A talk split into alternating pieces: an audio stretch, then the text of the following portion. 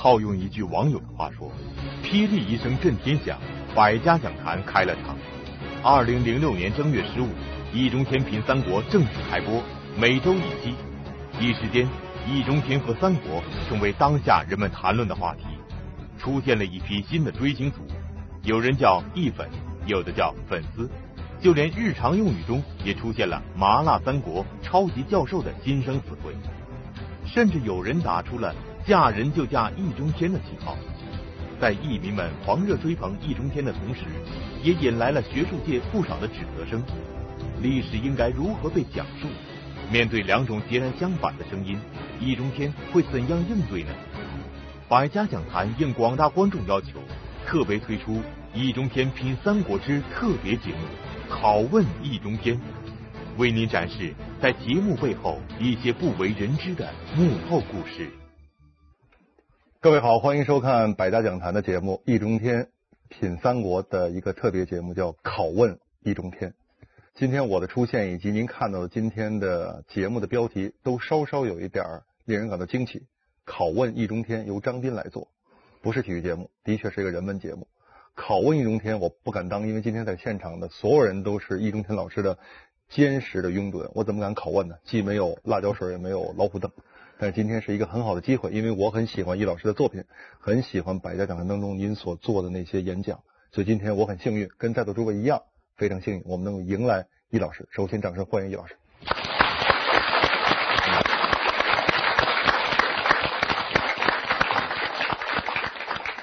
我先问清楚了，嗯、你是拷问呢，还是审问呢？呃，都不敢，都不敢。拷问交给您的爱好者啊，审问交给电视机前的观众啊，我来询问您啊，我来询问您。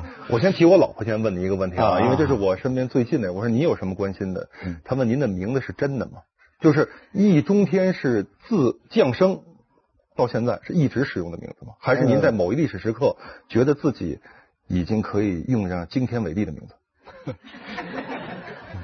这我这个名字是我祖父给我起的。哦，那应该是从一降生啊，对，鄙人五十多年行不改姓，坐不更名。嗯，对，就是真名实姓，在江湖上行走，江湖上行走，嗯，直至来到中央电视台，让更多的人认识您啊。呃，现在走在街上，有人会说这是易老师。呃，偶然有，在什么地方？那在哪都能碰到。那您当时是不是心里这种感觉？行，终于有效果了。有。我现场先询问一下，因为呃，听说在有一个叫易中天吧啊，好像是，这应该别您别好像是，听说您经常我，不得做经常去 抓吗？经常据说在潜，经常您潜水在那里是吧？啊，我们现场有易中天吧的这个创始者，就是那位穿着黄衣服的那个姑娘。呃，据你判断，大概你们这个吧里大概能有多少人？嗯，这个说不好，因为有很多的人是。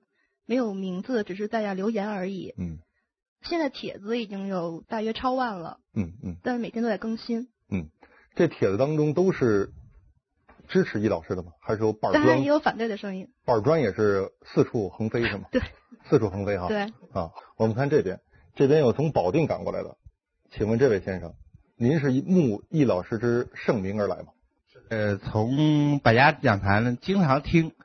然后有一天，易老师在这讲这个三国的事儿，我感觉讲的非常好。然后我们把家里的人都叫到那儿一起听。嗯，您刚才所所说的家庭，啊、您今天家庭成员到现场吗？呃，我的女儿在那儿。哦，您的女儿。嗯，小姑娘今年多大？啊，十三岁。十三岁哈。嗯。上初一。啊。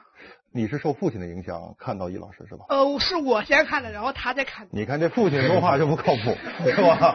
那不管不管怎么样，呃，你为什么喜欢易老师？因为大家都挺怕老师的，对吧？我不怕老师。啊，你不怕老师哈？那你第一个听易老师的讲课，跟你的历史老师比起来有什么差别吗？第一，易老师讲的比我们历史老师好。行，这段您多原谅啊，孩子是实话，但是以后考试别这这话掐掉别播了。啊，第二。第二，呃，易老师讲的比我爸好。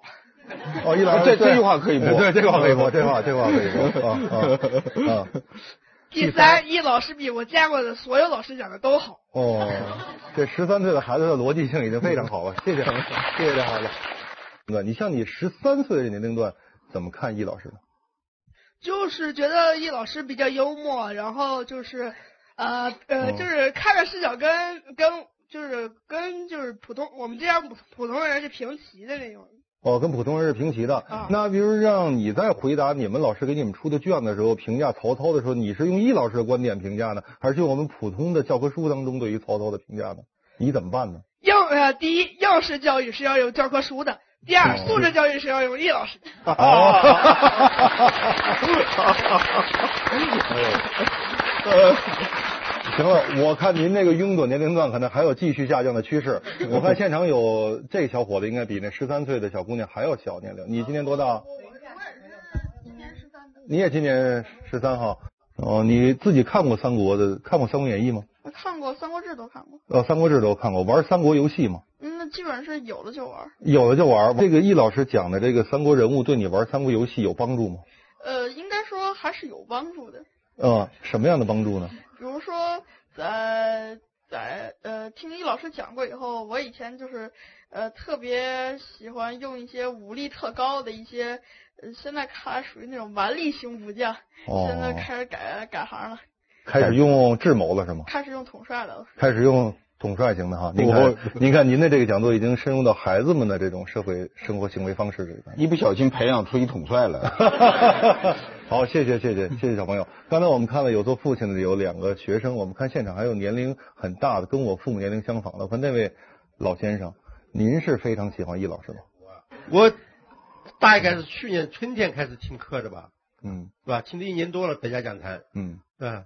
易老师的课大概听的课不下二十讲了。嗯，听第一课以后，就感觉易老师讲课讲的既有深度，又很通俗，嗯，增加了很多知识。嗯，他别讲了一个小观点的时候，给我们解释，还表演，是吧？嗯，讲的古时候这个人怎么来离席来给别人敬酒。嗯，他就离开这个席，而跪在地下，啊，来敬酒。哦，讲讲的幽默的时候，该唱该唱，嗯啊，该怎么表演怎么表演，动作讲到曹操老婆不理曹操的时候，织布机啊来回的打，啪啪啪啪打，特别有意思，特别有意思。所以他讲了以后生动活泼，听起来以后呢，会深入人心。好，所以我是很感谢他。好，谢谢您。刚才这位老先生说了一个很重要的一个细节，在汉代风云人物讲到窦婴的时候，嗯，当时您上来第一课就开始跟大家就是做了一个避席的一个解释，嗯，大家不知道注意到没注意到啊？只有看首播才能看到，重播后来没有了。好的，我们一起来回顾一下窦婴那一集当中的避席的解释。那么什么叫避席呢？我们知道古人呢、啊、是席地而坐，他是坐在地下的。席地而坐是一个什么样的状态呢？这个叫做席地而坐。如果是主人来或者重要的贵宾来给咱们敬酒，要避席。避席就是离开这个席位，避席啊，要离开这个席位。然后扑下来说：“不敢当，啊，或者不敢当，这个叫做避席。那么在在田汾的婚宴上呢，田汾来敬酒的时候，所有的客人都避席了；而当窦婴来敬酒的时候呢，大多数的客人。半避，半旗，他他他他避开，啊哈哈啊，不敢当。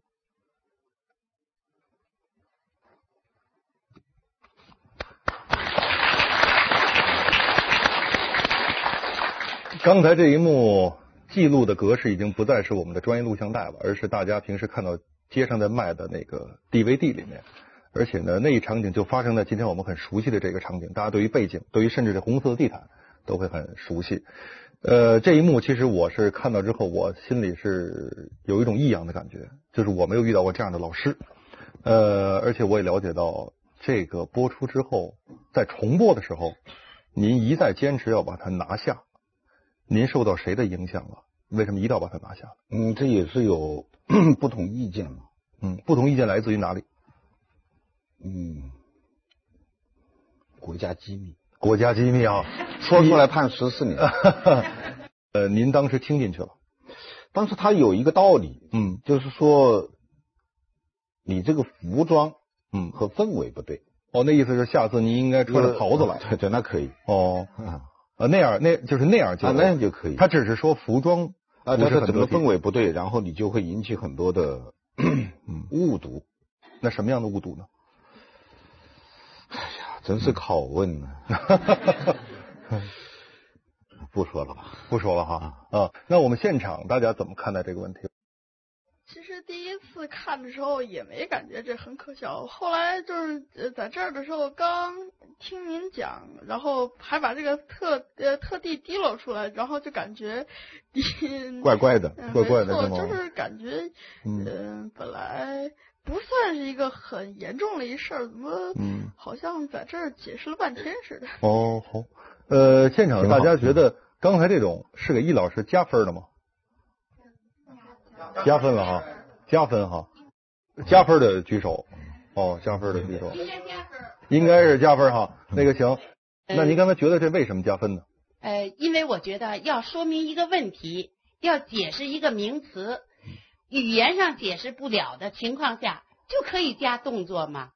那让我们一一看就明了了。这有什么不好呢？您认可这样对您的评价吗？这个观众对我的评价，嗯，对于我来说不存在认可不认可的问题，嗯，嗯。受用不受用吧？呃，受用，受用，受用，受用，受用就好，受用就好，嗯。啊，因为你一个节目播出来以后，嗯，所有的观众，嗯，都有权利品头论足，嗯。说三道四，嗯。这是他们神圣不可侵犯的权利。嗯，呃，刚才我们一直听到的都是对您比较正面的哈。啊，对。这个观众当中，就是包括在《易中天》八中飞出的这个板砖，就向您飞过来的。嗯，那这样的话来的多吗？呃，没统计，没统计。一般是通过什么渠道呢？是给您打个电话啊？不是用通过其他的媒体形式说说？呃，有各种形式。嗯。呃，有打电话的。嗯。呃，有写信的。嗯。有向记者发表谈话的，嗯，呃，也有在网上发帖子的。我会说您斯文扫地吗？斯文扫地倒没有，倒没有。那是说什么呢？说误人子弟是有的。说说误人子弟啊，信口开河呀，嗯，这个胡说八道啊，嗯，满嘴跑火车啊。那这个，那一般是来自于专业的历史研究人员呢，还是来自于您的同事，来自于您的同道同行？呃，什么人都有，什么都有啊。对，比方说有一位老先生。好像是研究这个科学技术的，嗯，呃，他还给我画了一张那个气象图，哦，以证明这个诸葛亮借东风是很科学的，哦，嗯，这这个我就没办法解释，因为诸葛亮借东风这个事是子虚乌有的，嗯嗯，这是史无史无记载的，嗯，它不是一个事实，你画多少图也不能说明问题啊。对，在沙尘暴的北京，啊、我们宁愿相信这个。借东风是有可能的。啊，对，这这这是一一一种方式，还有一种是发帖子的，我就不知道他是什么身份的，不知道什么身份的啊，对，嗯，有没有这种对您相反的意见，对您是有所触动的？呃，你说的触动什么意思？就是您觉得哟，我是不是应该调整一下我自己，或者我是不是真有点误人子弟，或者我真应该更严谨一点？像像您所说的，在录这个三国人物的时候，您觉得一些无法确实的历历史事件，您就先不要谈。呃，你说你这个意义上的触动没有？这个意义上没有啊。嗯。但是有提醒。嗯。提醒的意义是有的。嗯。这个有两种情况，一种是呃很多热心的观众指出了节目当中，比方说属于口误，或者是看走眼了，啊、呃，念错了字，呃，说错了出处这一类的情况，我。能够改的马上就改，嗯，呃，非常感谢他们的批评。还有一些呢，虽然他们的意见我不一定接受，但是我觉得他们也有他们的角度，也有他们的考虑，他们也有他们的道理。那么能够兼顾的，兼顾一下。至于学术观点不同，那就仁者见仁，智者见智，无所谓了。嗯，你又刺探国家机密了。这怎么叫刺探国家机密呢？这个时候你要把握观众的心理，然后在适当的时候，你要抛出问题，或者要有出彩的语言，就是有或者有好听的故事，或者要有包袱。嗯，那像您可能对曹操有一份偏爱，呃，啊不是不是，这个我其实是希望把这个三国人物呢一碗水端平。请继续关注《易中天评三国之拷问易中天》。讲汉代风云人物，您觉得游刃有余吗？没有哪个节目是游刃有余的，嗯，只能是呕心沥血，呕心沥血。那请您做一下您的呕心沥血的名词解释。您为了一集汉代风云人物，您为一集三国，大概要做什么样的准备？嗯，一集大概需要五天的准备时间，五天就讲一次，五天啊，讲一集，嗯嗯，案头工作要做五天。那案头工作都包括？案头工作包括看书，嗯。思考，嗯，这个结构，嗯，写成文字，嗯，我每一集是把全文写出来的，全文写出来，全文写。那大概一集，比如像汉代风云人物，大概文字量大概是有多少？七八千，七八七八千，七千到八千，七千到八千啊，什么都不能干，就是为了这电视上所呈现的不到一小时的节目啊，因为我所有的书，嗯，虽然以前都读过。这次得重读，要确实，要确实。嗯，而且你知道，我们使用的这个书呢，像《史记》《汉书》《三国志》《后汉书》，它都是叫做纪传体的史书。它的特点就是同一个事件，它的记录可能分散在好多人的传里面。那么你在谈这一个事件的时候，你必须把相关所有人的传都要看一遍。然后，如果对于这个传历史上有不同的解释，你要把相关不同的解释都找来。然后你把这个事情弄清楚了以后，然后你才能选一个主题，写成一个六千到六千五百到七千字的一个文稿。这个文稿做完了以后还没有完，我必须把它转换为电视语言，就是这里面有几个转换。那对您，您做完了之后，您理解的电视语言跟您的文稿语言之间最大的差别是什么？呃，电视呢，它是一种节目，嗯，所谓电视语言，曾经有人总结出，嗯，怎么说呢？叫做易中天式的谈话方式。哦，已经把电视语言已经是冒号易中天式的啊，对对。哦，这个是也是我做谈话节目做出来的。嗯嗯嗯，就是当主持人提问的时候，你必须立即把你的结论性的、精彩的东西先抛出来。嗯，先然后再阵阵掌声和笑声。啊，啊，然后再解释，然后再解释。啊。嗯、那么作为一档电视节目，你必须保证它的开头，嗯，是吸引人的。一下子能把观众抓住。你已经说你已经是直接的抓住了电视节目的规律，呃，然后你还要嗯层层设置悬念，因为他百家讲坛一共四十三分钟，嗯，四十三分钟一个人在那唠唠叨叨讲是会引起这个收视疲劳的，嗯，这个时候你要把握观众的心理，然后在适当的时候你要抛出问题，嗯，或者要有出彩的语言。而且有或者有好听的故事，或者要有包袱。嗯，那做完那个汉代风云人物之后，再做三国，这是一个很自然的过程吗？还是您需要考虑我是不是要做三国？有过这种考虑吗？因为我看您的作品当中对水浒的研究也有。嗯，您你又刺探国家机密了？这怎么叫刺探国家机密呢？这是百家讲坛他们策划的。哦，他们策划的啊。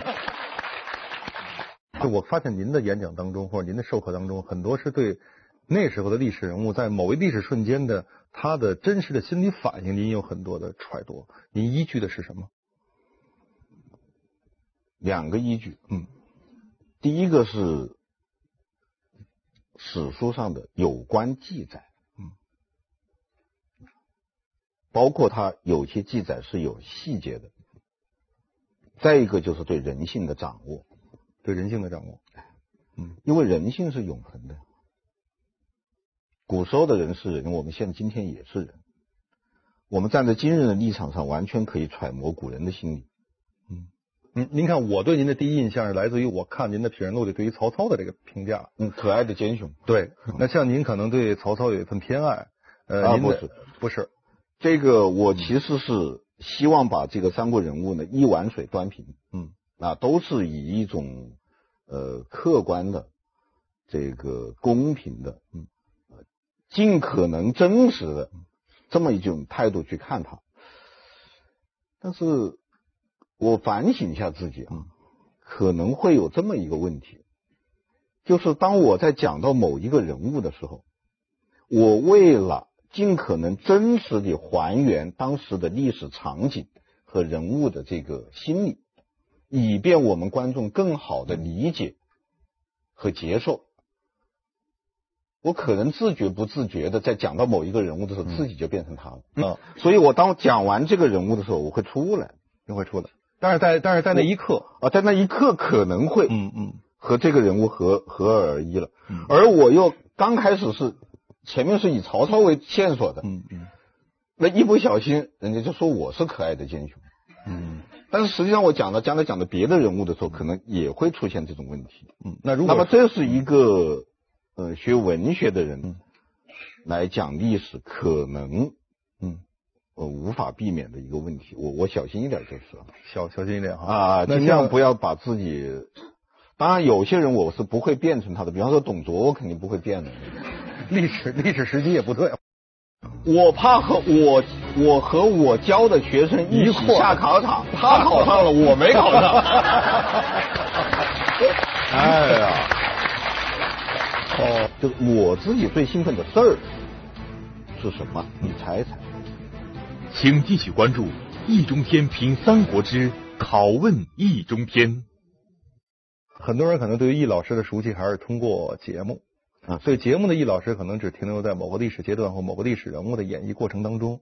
但是对于易老师本人的很多判断，可能现场很多人还不是非常了解。大家或者从只言片语或您不过五百字的简历当中，我一看您新疆建设兵团，嗯，这段经历对您的日后的这个成功。是一种苦难的一种积累。这个我是一九六五年高中毕业以后，嗯、就响应党的号召，嗯，奔赴边疆。您的家乡在湖南？生产建设兵团。您的家乡是在湖南？我是这样，我是应该说祖籍湖南，祖籍湖南。嗯，我的出生地也在湖南。嗯，呃，我的父亲、母亲都是湖南人。我出生在湖南长沙湘雅医院。嗯。因此，无论从祖籍还是从出生地，我是地地道道的湖南人。嗯，但是六岁我就随父母到了这个武汉。嗯，在武汉度过了中小学时期，然后高中毕业以后就到新疆去了。到了到了新疆，那个时候其实是满怀雄心壮志的啊。那会儿的对于人生的设计有吗？有啊、哦。当时我读了这个一本苏联小说。嗯。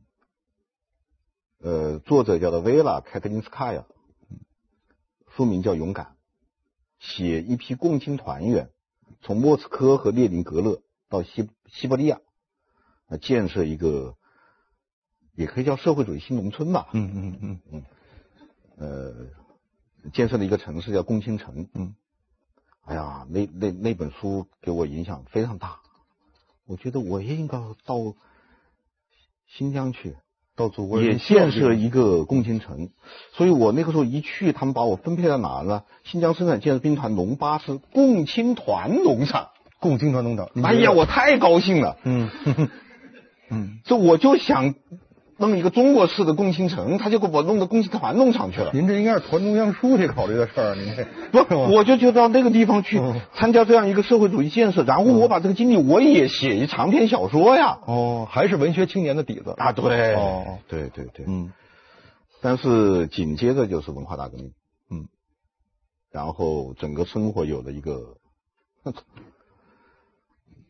翻天覆地的变化，在那个地方。嗯我有这么一个说法，我说在那个被诗意地描述的地方，嗯，我明白了生活不是诗。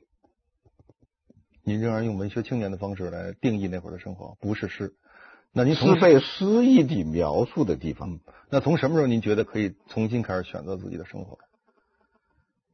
这个要感谢小平同志，恢复了高考。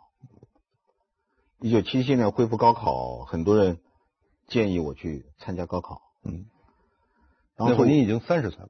嗯，七七年恢复高考，对，三十岁，三十岁。那会儿已经结婚了吗？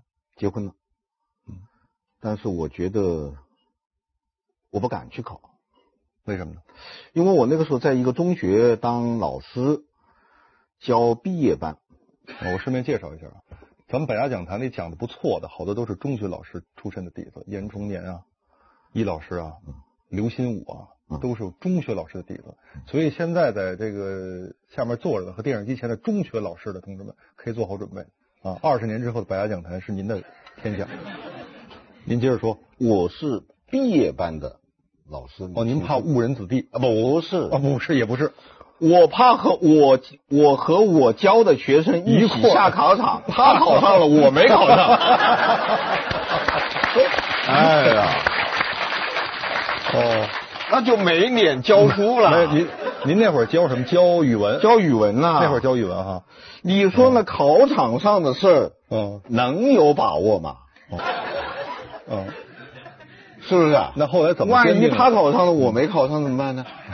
那么一九七八年恢复了研究生考试，我说我考这个，哦，就考研究生，目标高啊？对呀、啊，好目标高。我一高中生，我考研究生没考上。不丢人，不丢人，不丢人。考上了，嗯，算我赚了四年。哦，那当时是含辛茹苦考上研究生吗？还是天生禀赋？应该说是，就应了那句老话吧。嗯嗯，叫做机遇总是给那些有准备的人。嗯，总是给范主任准备的啊。我倒也没存心要准备考什么研究生，嗯，那时候还没有这些知识，但是在。那动荡的十年当中，我没有中断读书。嗯，这个读书呢，倒不是出于功利的考虑，纯粹是一种爱好。嗯，那么能读的书不太多，但是挺管用。嗯啊，我那时候通读了毛泽东选集。嗯，基本上读完了马克思恩格斯选集四卷，读完了鲁迅选集。嗯，啊然后我还暗藏了两本唐诗宋词，是从家乡带过去吗？啊，对，嗯嗯，那个是暗藏的，暗藏的，嗯，藏的那当时真有人查吗？有人查，真有人唱，有人查，嗯，没人的时候可以看。嗯，好在我们在军垦农场呢，这有文化人也不多，不知道您在看什么。对，外面弄一封皮儿嘛，弄个红封皮儿啊，就可以蒙混过关了。嗯嗯，那么应该说多少有点准备。嗯，然后。我花了三个月的准备时间，嗯，当时在那个床头贴了一条标语，嗯，啊，激励自己的标语，三个月等于三年，三个月等于，我就说我三个月要把这个至少要达到大专水平，嗯，要把那书都读完了，那然后去考研究生，一下考上了，自也给自己给惊着了吧？啊。嗯应该说是意料之外，情理之中。嗯，那当时是不是觉得自己的人生可以彻底变化？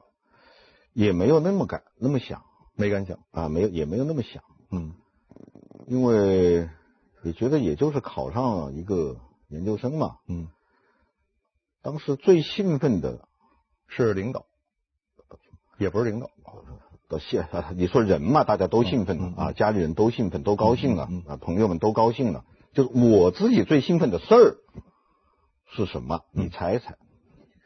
我把这机会留给留给现场的观众，大家来看看当时这个易老师这个可爱的奸雄。来来来，现场有吗？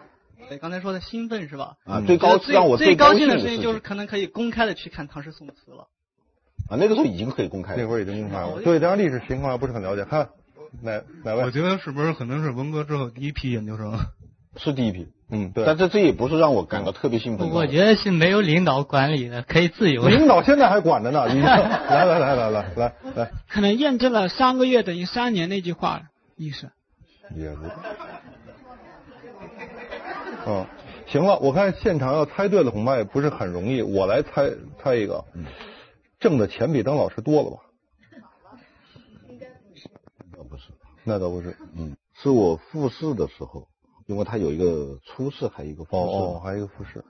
复试的时候是面试。嗯。我到了武汉大学。嗯。走过他的图书馆。嗯。我说，如果我考上了研究生，我就可以在这个图书馆里天天看书了。嗯。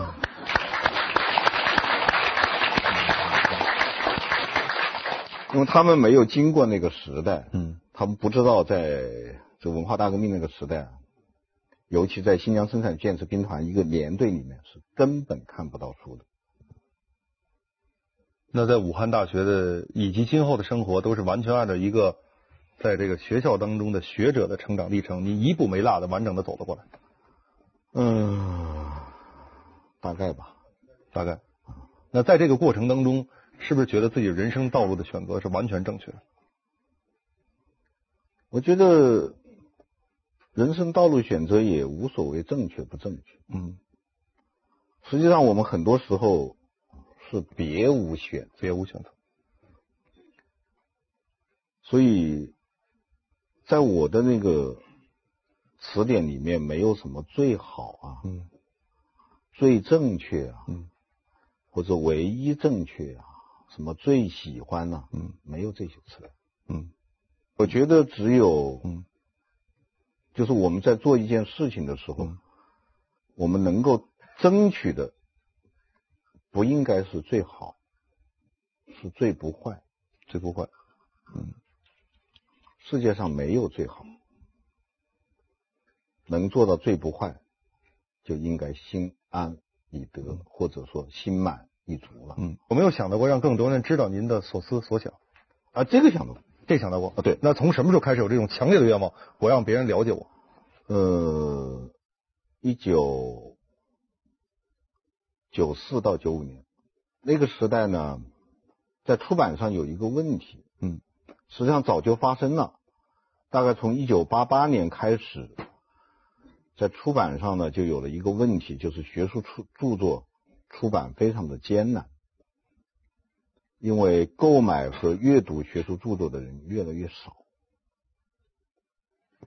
那么很多人为了出一本自己的著作，要去找赞助，嗯，要去用课题费。或者实在没有办法呢，自己从有限的收入当中挤出一点钱来出，然后印个几百册、上千册，嗯，送给同行好友。当时我就产生了这样一个念头，我说这样一种出版它意义到底在哪里？那比方说，我做的工作是啊文学、史学、哲学，嗯，说文史哲呢是人文学科。那人文学科的目的是什么呢？人类的幸福。那么人类的幸福包不包括我们当下正生活着的这些人的幸福呢？包括吧，包括。好，既然包括我们当下正在生活着的这些人的幸福，你是为他们的幸福服务的，那么你该不该把你的学术研究成果交出来交给大家呢？应该。对呀。那么，既然你要把你的学术成果交出来，交给大众，交给社会，那么最佳途径是什么呢？利用电视传媒。那么得出结论是，应该为当下正在生活着的人们服务。嗯，应该换一条路走。那您那会儿做出了一什么样的决定呢？有吗？有啊，我当时就、嗯、就写了后来《品读中国》这个书系嘛。嗯。品读中国书系，它是一本一本写出来的，先后在不同的出版社出版，最后到两千年，由上海文艺出版社集中做成一个书系，嗯，推出来。可能在学者当中，您刚才说了，有那个在苦在自己的书斋当中苦读、苦做、苦修，嗯，也有像您这样在别人看来非常风光的学者。其实您自己更愿意选择的学者的道路和类型是什么样类型？大家认为你就是自己的一个邻居，嗯，一个亲戚，嗯，一个朋友，一个熟人，嗯。他不觉得你和他之间有多么遥远的距离，也更不会觉得你是高高在上，呃，在那传道啊，这个呃布道啊，传教啊，说教啊，教训呐，应该是这样，就是就是一个普通人，就是普通人，嗯，而且我现在。呃，品汉代风云人物也好，品三国也好，我做的那个工作都是这样一个事，就是把历史人物全部还原为普通人，和我们所有的在场的观众、电视机跟前的观众一模一样的，有血有肉，有七情六欲，有喜怒哀乐，也会犯错误的人，嗯，都是这样的普通人。我要让我的观众们看历史人物，就像看他邻居一样，嗯，来看。